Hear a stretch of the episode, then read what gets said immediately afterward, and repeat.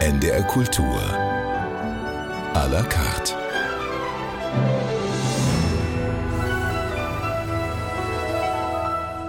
Mit Joachim Dix und heute freue ich mich, den österreichischen Schriftsteller Clemens J. Setz bei uns begrüßen zu dürfen. Wir sprechen mit ihm über seinen neuen Roman Monde vor der Landung, mit dem er für den Preis der Leipziger Buchmesse in der Kategorie Belletristik nominiert ist, über die Faszination für Menschen, die in ganz eigenen Denkgebäuden leben, über die Möglichkeiten mit literarischer Fantasie andere Sphären zu betreten und auch über Musik. Herzlich willkommen, Clemens Setz.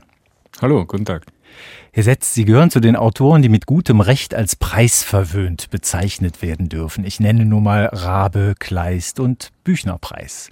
Den Preis der Leipziger Buchmesse, für den Sie jetzt wieder nominiert worden sind, haben Sie auch schon mal bekommen für Ihren Erzählungsband Die Liebe in Zeiten des Mahlstädter Kindes. Was ging in Ihnen vor, als Sie von der erneuten Nominierung in Leipzig erfahren haben? Ich glaube ja, das Ähnliche, was Sie schon gesagt haben, es ist preisverwöhnt, ist gar nicht falsch. Es ist wirklich, ich habe sehr viel Glück gehabt mit Jurys. Ähm, offenbar da, sind da Leute, die mit meiner Literatur viel anfangen können. Ich hätte das jetzt da gar nicht erwartet, eben weil ich schon mal nominiert und schon den Preis bekommen habe. Ich habe gesehen, dass es schon ein paar Mal auch passiert ist, dass frühere Preisträger schon nochmal waren. Also das schließt der Preis offenbar nicht aus. Aber gerechnet habe ich natürlich damit nicht und kann ich sagen, ich hoffe, dass es jemand anders bekommt, aber fände es richtig, wenn es jemand anders bekommt. Kann man mal ganz ehrlich sagen einfach. Bevor wir dann richtig auch einsteigen, über Ihren neuen Roman zu sprechen, möchte ich mal die erste Musik mit Ihnen betrachten. Hymn to the Sun von Philip Glass haben Sie sich ausgesucht. Gibt es dazu eine Geschichte? Ja, ich, ich, träume davon, dass ich mal diese Oper live sehen kann. Äh, ich habe noch gar keine Philip Glass Oper live gesehen und ich hatte mal so als Jugendlicher eine Phase, wo ich den so ganz hypnotisch fand und dann irgendwann setzte so ein Snobismus ein, so ach ja, der macht immer nur so drei Klänge auf und runter und Minimal Music, ach, ist immer dasselbe. Und jetzt komme ich da langsam wieder zurück und sehe die subtilen, feine, diese, die Poesie darin. Natürlich alles, was man über Philip Glass sagen kann, an so parodistisch Negativen stimmt der natürlich. Es ist sehr repetitiv, es ist immer dieselbe Melodien, es ist sehr in sich versponnen und trotzdem kann der unglaublich durch so ganz kleine Dinge, die er da mittendrin entscheidet, wunderbar poetische Sachen machen. Und das ist eins meiner Lieblingsstücke aus der Oper, weiß nicht, man sie genau ausspricht, Aknaten oder so irgendwie. Und äh, ja, A Hymn to the Sun.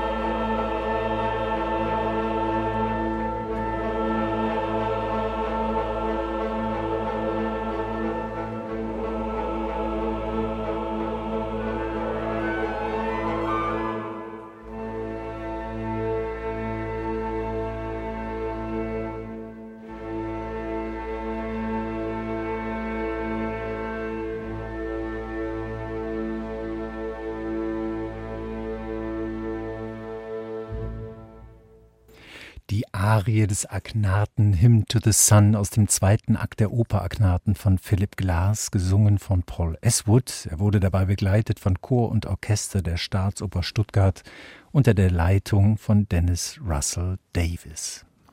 Herr Setz, in Ihrem neuen Roman Monde vor der Landung haben Sie sich einen besonderen Protagonisten ausgewählt.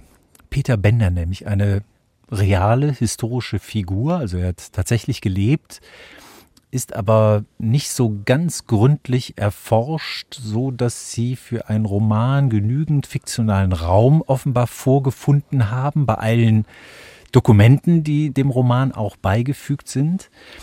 Dieser Peter Bender war im Ersten Weltkrieg Fliegerleutnant. Er versucht sich als Gründer einer neuen Religionsgemeinschaft und er ist Anhänger der sogenannten Hohlwelttheorie. Verraten Sie uns mal, wie sind Sie auf diesen Bender gekommen? Das war ein Nebensatz in einem Aufsatz vor, weiß nicht, zwölf Jahren oder so. Ich habe damals über den Roman Against the Day von Thomas Pynchon irgendwas gelesen. Oder Mason and Dixon, einer von diesen dicken historischen Romanen. Und da war eine, ähm, ja, ein, ein Motiv in diesen Büchern, dass die Erde hohl ist. Also unsere Erde, wir leben zwar auf ihr, aber sie ist auch hohl. Und drinnen ist eine eigene ja, unterirdische Gesellschaft. Und das gibt es ja auch bei Jules Verne und bei anderen noch. Ist nicht so originell, aber das nennt man meistens so die Hohlwelttheorie oder die Hohlweltidee.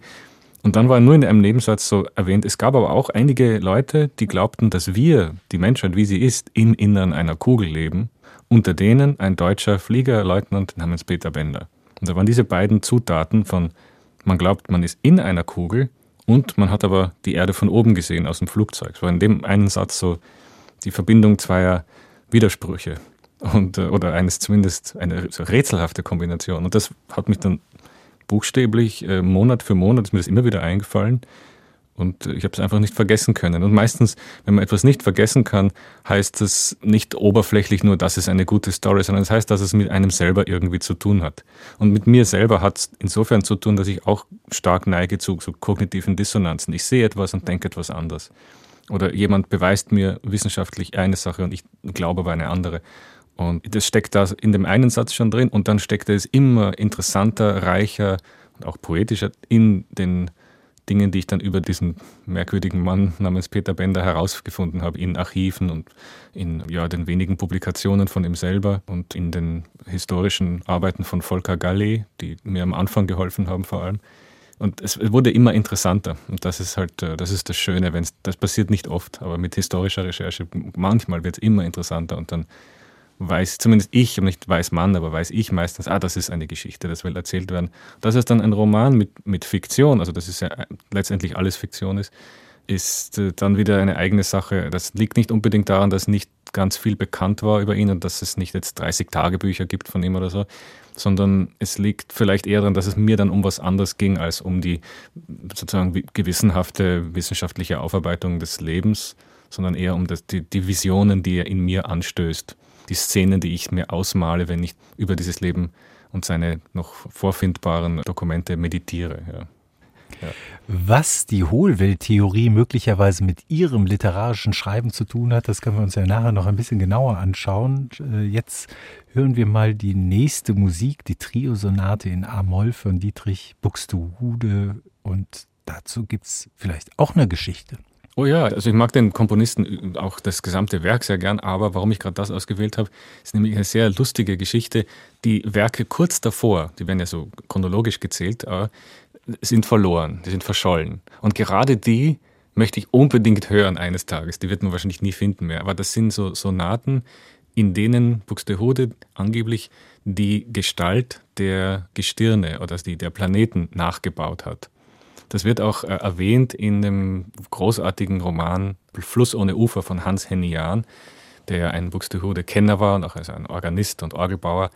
Und ähm, er beklagt auch, dass gerade die verschollen sein müssen. Ich möchte, aber die unmittelbar danach entstandenen Sonaten kann man sich vorstellen, vielleicht haben sie noch das Aroma dieser Planetensonaten. Es gibt sogar eine eine Albumveröffentlichung, die heißt Buxtehudes Planet Sonatas und das sind dann die, die eine, von der wir eine hören. Aber es ist eigentlich gelogen, weil es ist die, das sind nicht die wirklichen, das sind die, die kurz danach kommen. Aber vielleicht erschmeckt man im Nachhinein noch ein bisschen die Planetenerzählung von Buxtehude, die er da gemacht hat und die niemand vermutlich je wieder, je wieder hören wird. Es sei denn, es passiert irgendein ein Archivwunder. Wir können ja trotzdem, wenn wir jetzt die Trio-Sonate in A-Moll von Dietrich Buxtehude hören, ein bisschen an den Mond, an den Mars und an Saturn denken.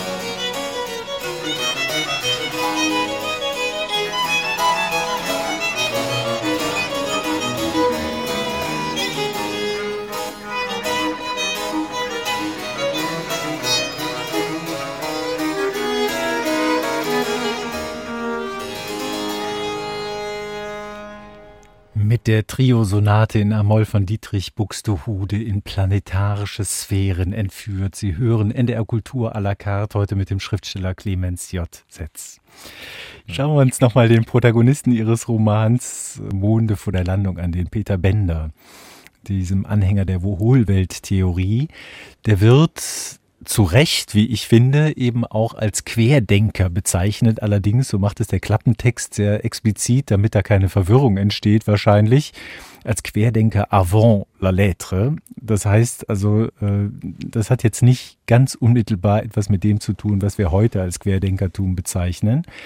Und trotzdem äh, ist das etwas, was sie offenbar auch daran angezogen hat. Also in verschiedenen Interviews, äh, ich glaube, das war mit dem Berliner Tagesspiel, da habe ich mich dann ein bisschen darüber gewundert, wie sie dann auch darauf festgenagelt worden sind, dass sie ja von sich auch immer mal wieder sagen, dass sie an Außerirdische und an UFOs glauben. Mhm. Als wollte man dieses Querdenkertum von Peter Bender jetzt mit diesen Ansichten in Verbindung bringen und dass da möglicherweise hinter dem Clemens Setz äh, ein ganz gefährlicher Autor stecke. Also ich war irgendwie irritiert, mhm. als ich das gelesen habe.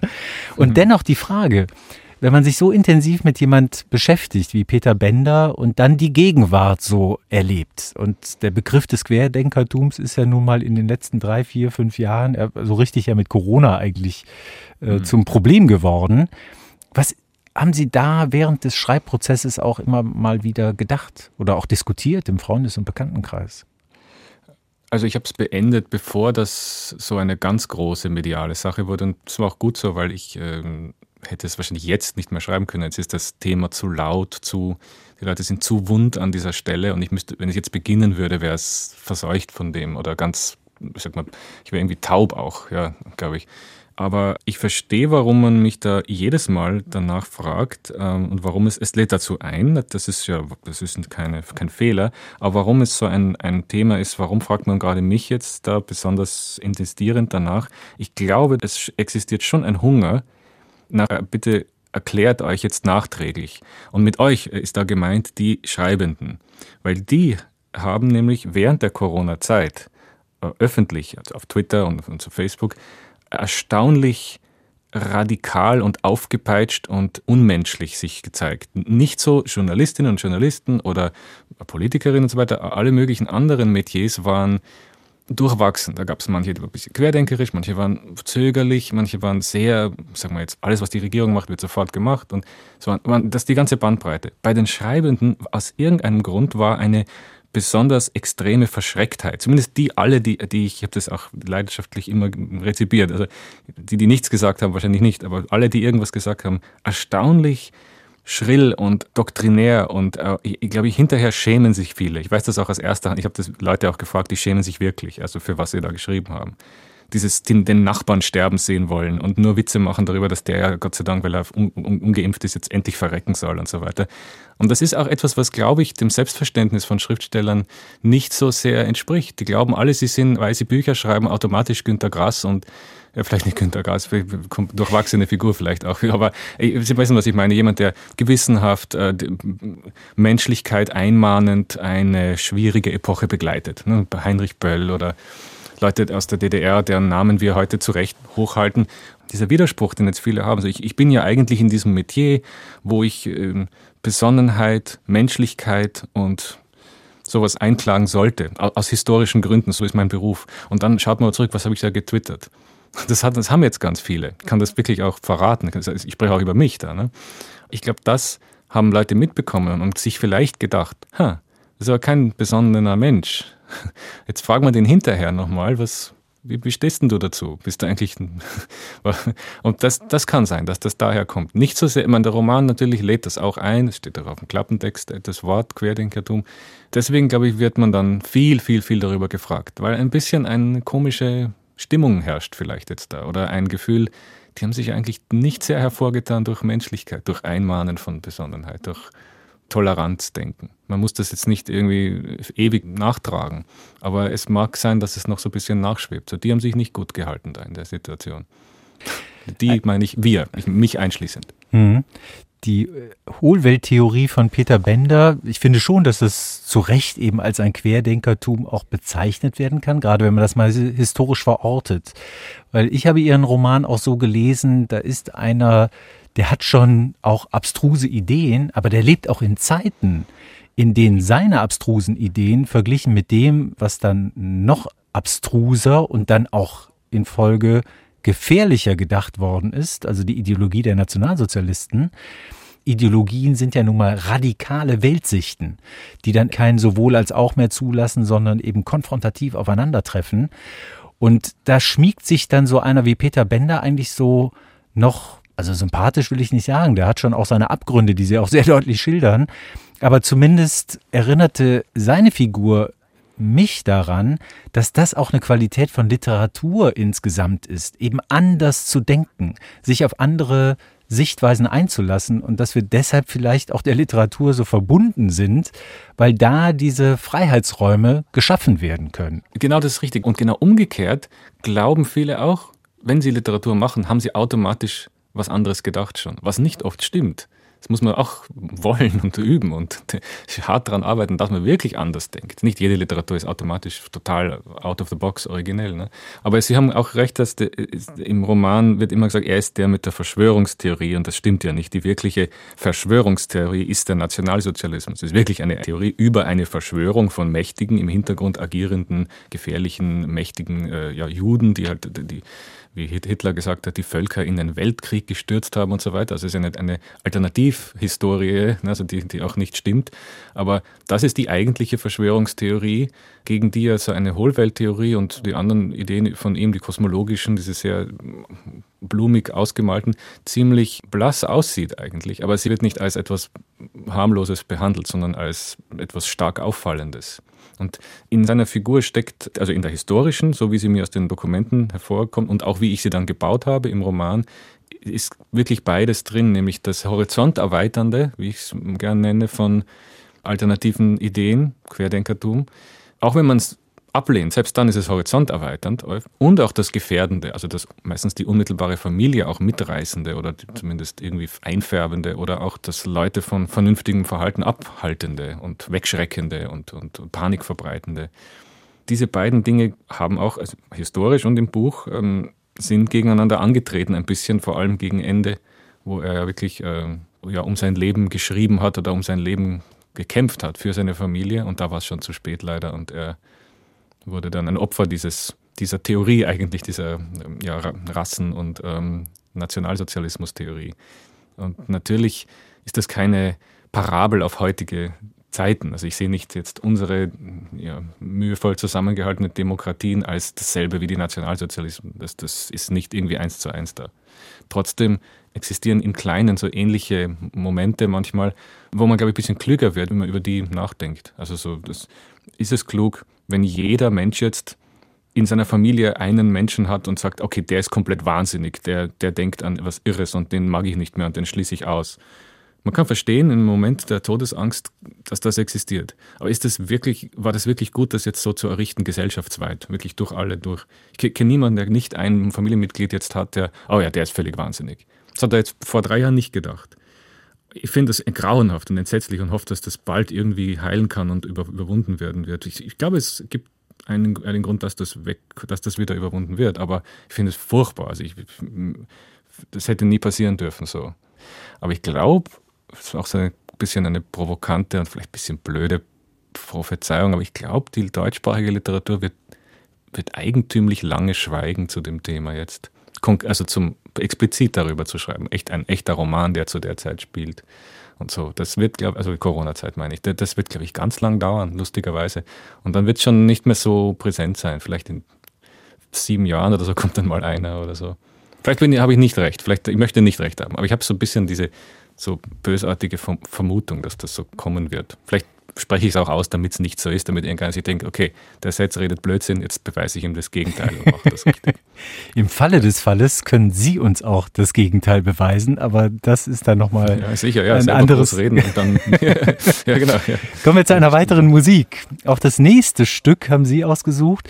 Nach der Sonnenhymne von Glas und den planetarischen Klängen von Buxtehude kommt jetzt die Kraft, die vielleicht für ein wenig Ordnung, wollte ich gerade sagen, aber zögere, aber vielleicht eine reinigende Wirkung haben kann in all, für all die Konflikte, die wir schon so angesprochen haben. Es geht nämlich um den Wind. The Wind heißt das Stück von Russell Donald Freeman, hier gespielt von Keith Jarrett. Wir hören es uns erst an und dann können Sie uns ja mal erzählen, weshalb Sie das ausgewählt haben. Jetzt also Keith Jarrett.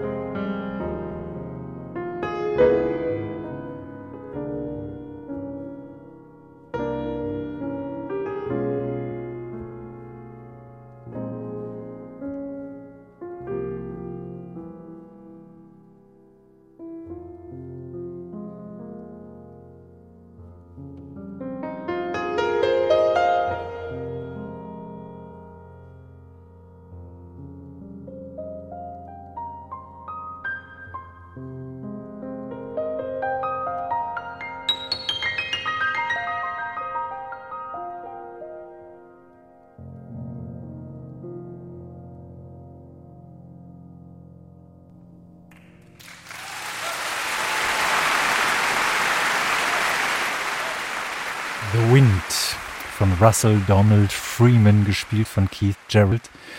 Clemens Setz, das haben Sie ausgesucht und ich habe so zwischendurch gedacht, es ist eher ein sanfter Wind, der wirklich zärtlich über die nackte Haut streift. Denn unter Wind kann man sich ja auch einen Orkan vorstellen. Deshalb haben Sie es ausgewählt. Das ist keine besondere Geschichte, aber es ist einfach so ein herrliches Stück und Keith Jarrett ist einfach dieses einmalige Genie von diesem leuchtenden, singenden Klang, den er da hatte. Also sein, er, er, er, lebt noch, aber kann nicht mehr auftreten leider. Also, ich, also ein Jahr bevor er, glaube ich, seinen Schlaganfall hatte und nicht mehr spielen kann, seither habe ich ihn noch live gesehen. Und er war sehr ähm, negativ, also hat sehr viel geschimpft mit dem Publikum. Zwischendrin irgendwas Göttliches dann gespielt und dann wieder aufgestanden und uns beschimpft und einfach, ich sage, diese, diese kulturlose Dreck da und äh, sehr, sehr wütend und, und dann sich wieder hingesetzt und was unglaublich Schönes gespielt. Das war einer der bizarrsten Momente, die ich je erlebt habe. Also man wird da so abgewatscht und, und dann liebkost endlos. Ne? Also, und das äh, eigenartig, also dass jemand so so negativ dem oder fast hasserfüllt gegenüber dem Publikum sein kann und trotzdem so ist so beschenkt mit diesem wunderbaren Sound einfach. Ich ja, möchte noch einen Aspekt mit Blick auf Ihren Roman ansprechen, Monde vor der Landung. Wir haben jetzt schon sehr viel über den Protagonisten gesprochen, Peter Bender. Ich finde aber, dass auch seine Frau, die Charlotte, eine Protagonistin erster Güte ist. Äh, manchmal hatte ich so den Eindruck, äh, die die Fokussierung verschiebt sich äh, auch, aber vielleicht war das auch vor allem in meiner Lesart. Die beiden lernen sich kennen, als er schwer verwundet im Lazarett liegt und sie ihn als Krankenschwester pflegt. Was so als Amour fou beginnt, mündet dann bald in einer Ehegemeinschaft. Sie haben auch zwei Kinder gemeinsam. Und während er sich zunehmend in seinen Theorien versteigt, kümmert sie sich immer mehr um den Lebensunterhalt der Familie. Sie ist Jüdin und hat dann unter den Nationalsozialisten unter massiven Anfeindungen zu leiden. Er bekommt das so am Rande zwar mit, aber versteht eigentlich nicht so richtig, wie bedrohlich die Situation für sie vor allem auch ist. Und was Sie dann sehr genau beschreiben, ist, wie sich dieser ideologische Strick der Nazis immer enger gerade um ihre Schlinge legt. Er ist dann nachher auch davon betroffen, aber vor allem sie erstmal als Jüdin. Und das fand ich bei der Lektüre eine besondere Stärke, wie so an diesem Schicksal gezeigt wird, wie das gesellschaftliche Leben im Privaten so peu à peu immer bedrohlicher wird. Wie haben Sie sich dieser Charlotte angenähert? Ja, sie ist sicher die wichtigste Figur im Buch. Es ist ja nicht immer die Hauptfigur, die am meisten Text und am meisten Stream of Consciousness hat, die wichtigste. Aber für mich war sie sicher die wichtigste Figur, auch die die wo am meisten Mysterium, die leuchtendste Figur. Leider gibt es über sie als historische Figur ganz wenige Quellen nur, dass wenn es da irgendwie anders ausgesehen hätte, wenn es sehr viele Tagebücher von ihr gäbe, wäre der Roman aus ihrer Sicht oder mit ihr als die Protagonistin, die Hauptfigur, besser gewesen, eine bessere Idee. So war es mir dann nicht möglich. Ich musste das irgendwie, das hätte ich alles erfinden müssen, das wäre irgendwie auch wieder, ja, habe ich nicht, äh, es übersteigt meine meine Fähigkeit und auch mein Gefühl für, weiß nicht, was, was man, was man, was sich, was sich schickt und was nicht. Aber sie ist sicher die wichtigste Figur im Buch. Und äh, auch das, wo mir so die, äh, ich weiß nicht, es klingt jetzt ganz pathetisch, wenn ich das sage, aber es ist ein bisschen das Göttliche im Menschen da durchscheint. Es war ein, es ist wirklich ein besonderer Mensch gewesen, glaube ich. Auch eine begabte Dichterin sogar. Ganz wenige Gedichte von ihr sind erhalten in einem Archiv in Florida. Und die habe ich da auch ausgegraben und die paar Beispiele im Buch sind authentisch. Ähm, sie war wirklich eine, eine ganz außergewöhnliche Figur, ja, über deren echtes Leben es wirklich nur ganz wenig gibt. Aber man sieht es im, Wider-, im Widerspiegel so von, sein, von seinem Leben. Sie war die, die, das, die die Familie zusammengehalten hat. Ohne sie wäre er vermutlich irgendwie, weiß nicht, was passiert wäre, aber er hätte wenig erreicht von dem, was er versucht hat. Er wäre wahrscheinlich aus der Psychiatrie gar nicht mehr rausgekommen. Richtig, ja, das sicher, das sicher. Er wäre vielleicht auch, wie es ja schon ver verhängt war über ihn, zwangssterilisiert worden. Da gab es ja schon eine, einen Beschluss. Ähm, und sie und ein befreundeter Arzt haben ihn da irgendwie mit Gutachten freigekämpft. Er selber hatte auch nichts in, also er hatte eine große Waffe, nämlich das Sprechen, das Leute einspinnen in seine Theorien, was man auch lustigerweise in den Gutachten merkt. Die Leute gehen sehr auf ihn ein. Und äh, sind auch wirklich, glaube ich, sehr beeindruckt von seinem Sprech, von seiner, muss man sagen, seine Charisma. Er war sicher ein charismatischer Mensch. Aber Charlotte Bender ist, ist die, das Mysterium des Buches. Über den Peter Bender gibt es ja wirklich auch viel, also er hat einen Roman, wo er, wo er sehr zeigt, wie er sozusagen sich selber gern sehen würde. Es gibt viele Schriften, es gibt viele ähm, äh, Briefe auch, wo er sich selbst beschreibt und so. Aber sie ist das Mysterium. Und Mysterium ist für mich ein, ein, ein, ein etwas Edles. Also ich, ist nicht, nicht etwas, was man lösen muss, also ein Geheimnis, das man aufdecken soll, sondern etwas, was man so, so reich und, und äh, sinnlich sozusagen wie möglich errichten muss. Und dann steht man eher davor und kann studieren, sich versenken darin. Das nenne ich so Mysterium. Weiß nicht, mir ist kein besseres Wort noch eingefallen. Sie war gegen Ende vor allem, glaube ich, wirklich unglaublich mutig. Also von, es gibt ja ganz viele Geschichten, so Leben im, unter dem Schatten von Holocaust und von Verfolgung. Und sie war wirklich äh, unglaublich mutig und dass es äh, dass ihr nicht gelungen ist, auszuwandern, ist, äh, es klingt ein bisschen brutal jetzt, aber ich, ist, glaube ich, ein bisschen sein, seine Schuld da auch gewesen. Es wäre vielleicht irgendwie gegangen. Aber das sind spätere Urteile, die man sich, glaube ich, auch nicht äh, gestatten sollte allzu sehr. Aber ja, ich, ich habe sie wirklich beim Schreiben sehr bewundert. Und ich glaube, wenn man eine Figur zu sehr bewundert, ist es auch ratsam, sie eine Nebenfigur sein zu lassen. Das ist auch so ein bisschen eine komische Paradoxie beim Schreiben. Wenn man eine Figur zu sehr bewundert, oder nicht zu sehr, aber sehr bewundert, ist es sehr schwer, sie als Hauptfigur zu erleben. Eine der komischen ja, Widersprüche des Schreibens manchmal. Und ein bisschen darf ja auch der Leserschaft überlassen bleiben, diese Entdeckung zu machen. Mhm. Das nächste Stück stammt von Astor Piazzolla, Milonga en Re.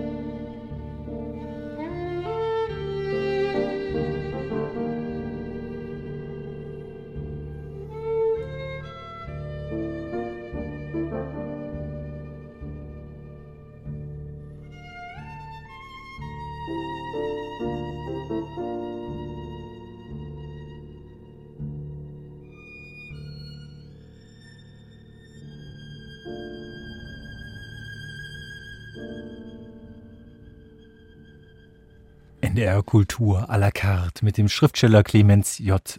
Setz. Herr Setz, in Leipzig auf der Buchmesse ist Österreich in diesem Jahr Gastland. Ist ja dann besonders schön, da auch einen österreichischen Autor unter den Nominierten zu wissen.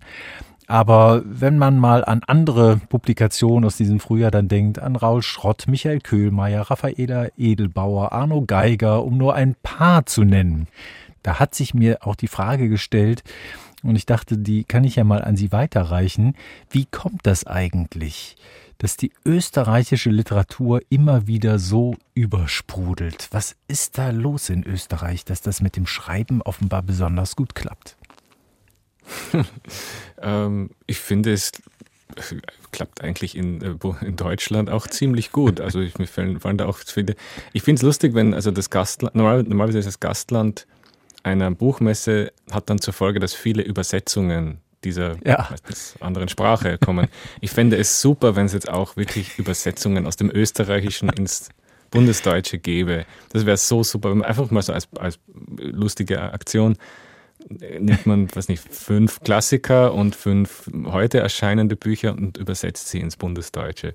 So Doderer, Marianne Fritz, ähm, vielleicht sogar H.C. Artmann, wo es wirklich Übersetzungen möglich sind, sogar aus einem Dialekt zum Beispiel. Das fände ich super, wenn das so eine Übersetzungswelle dann anstoßen würde, wie es üblicherweise auch geschieht, wenn es jetzt irgendein ein, ein Gastland mit äh, anderer Sprache ist als Deutsch. Aber äh, was die Öst, das höre ich, hör ich wirklich oft, ähm, dass also Leute aus Deutschland sagen, wow, bei euch ist irgendwas äh, Ungewöhnliches.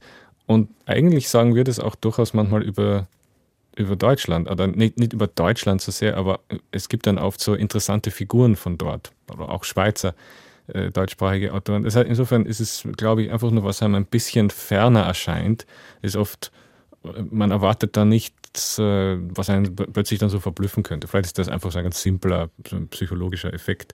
Aber glaube ich, nichts am Österreichertum an sich ist schreibfördernd. Ich glaube eher im Gegenteil. Es scheint mir eher eine äh, schwierig, dass man das beginnt als Handwerk.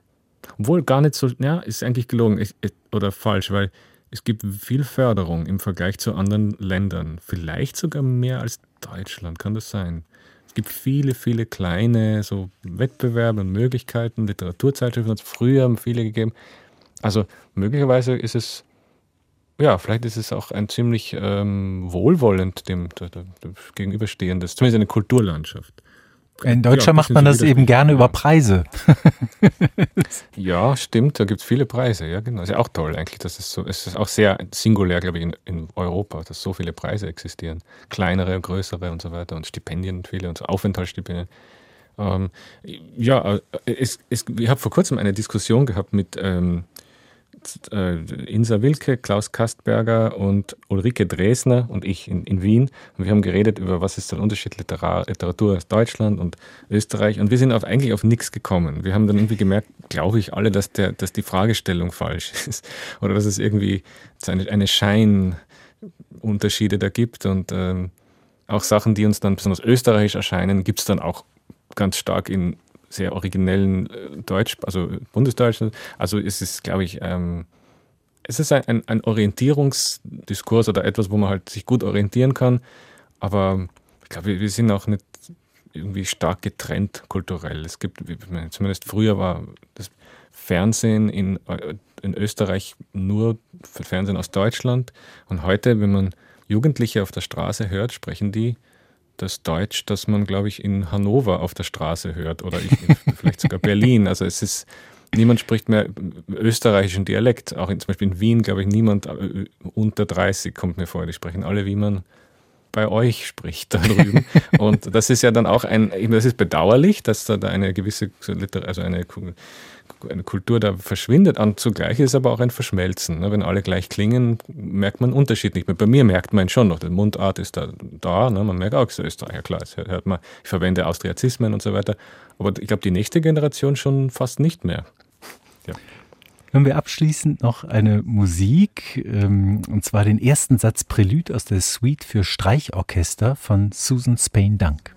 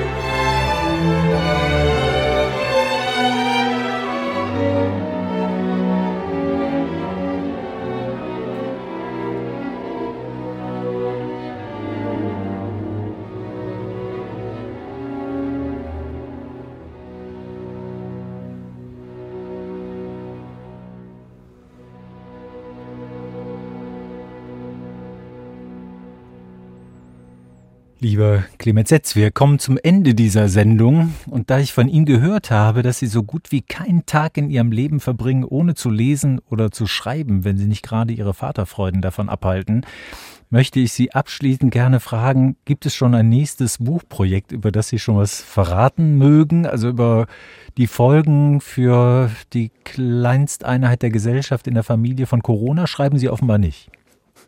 Nein, nein, das glaube ich, da werde ich noch lang gelähmt und ge beschämt herumsitzen und um das Thema herumschleichen, glaube ich, wie alle. Aber es gibt schon was, aber das ist noch nicht sehr weit. Und eben, wie Sie angedeutet haben, habe ich jetzt ein kleines Kind und das ist, glaube ich, so mal ganz neu und äh, ver verbringt, ver ja, braucht die meiste Zeit, meiste Aufmerksamkeit. Und dann langsam, langsam über die nächsten ein, zwei Jahre wird dann wahrscheinlich vielleicht wieder so eine Routine zurückkehren, aber die braucht es momentan, glaube ich, nicht.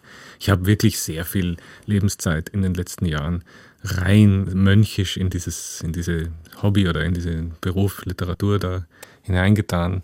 Jetzt ist es mal Zeit, was ganz anderes zu machen und äh, irgendwann wieder zurückzukehren da rein. Aber ich glaube, es ist nicht gut, immer nur dieselbe, die Hingabe und die eigene Energie in dieselbe Richtung da zu stecken. Auch vor allem etwas, was vereinsamt. Ne? Literatur ist ja vereinsamt einen Menschen sehr. Man muss allein sich konzentrieren und so weiter. Das ist auf Dauer auch nicht so gesund. Und äh, ja, also momentan gibt es eigentlich nicht. Außer ich habe so vorgehabt, so ein kleines Büchlein über Twitter-Poesie zu schreiben. Und dummerweise sind die ganzen Originaltexte gelöscht und können nie wieder gelesen hm. werden. Ich kann natürlich da jetzt das einpacken, dieses Projekt. Das ist eine, eine Sache, ich kann über meine Erinnerung schreiben, aber das ist auch ein bisschen traurig. Ne? Das ist so schnell gelöscht und es kommt dann nie mehr wieder. Es sei denn, irgendjemand hat es zufällig kopiert, aber das passiert ja auch nie. Also ja, sind sehr auf Sand gebaut, oft die Schönheit und die, die Wunder der Welt sind oft ganz schnell weg wieder. Ja, das klingt auf jeden Fall nach spannenden Schwerpunktverschiebungen. Ähm, mhm. Aber jetzt steht ja auch erstmal die Leipziger Buchmesse bevor und dann auch die Entscheidung, wer den diesjährigen Preis der Leipziger Buchmesse in der Kategorie Belletristik erhält. Ich drücke jedenfalls die Daumen und wünsche Ihnen auch weiterhin gutes Gelingen mit allem, was Sie sich vornehmen, sei es literarisch oder anderer Art. Vielen Dank für Vielen das Dank. Gespräch. Am Mikrofon verabschiedet sich Joachim Dix. NDR Kultur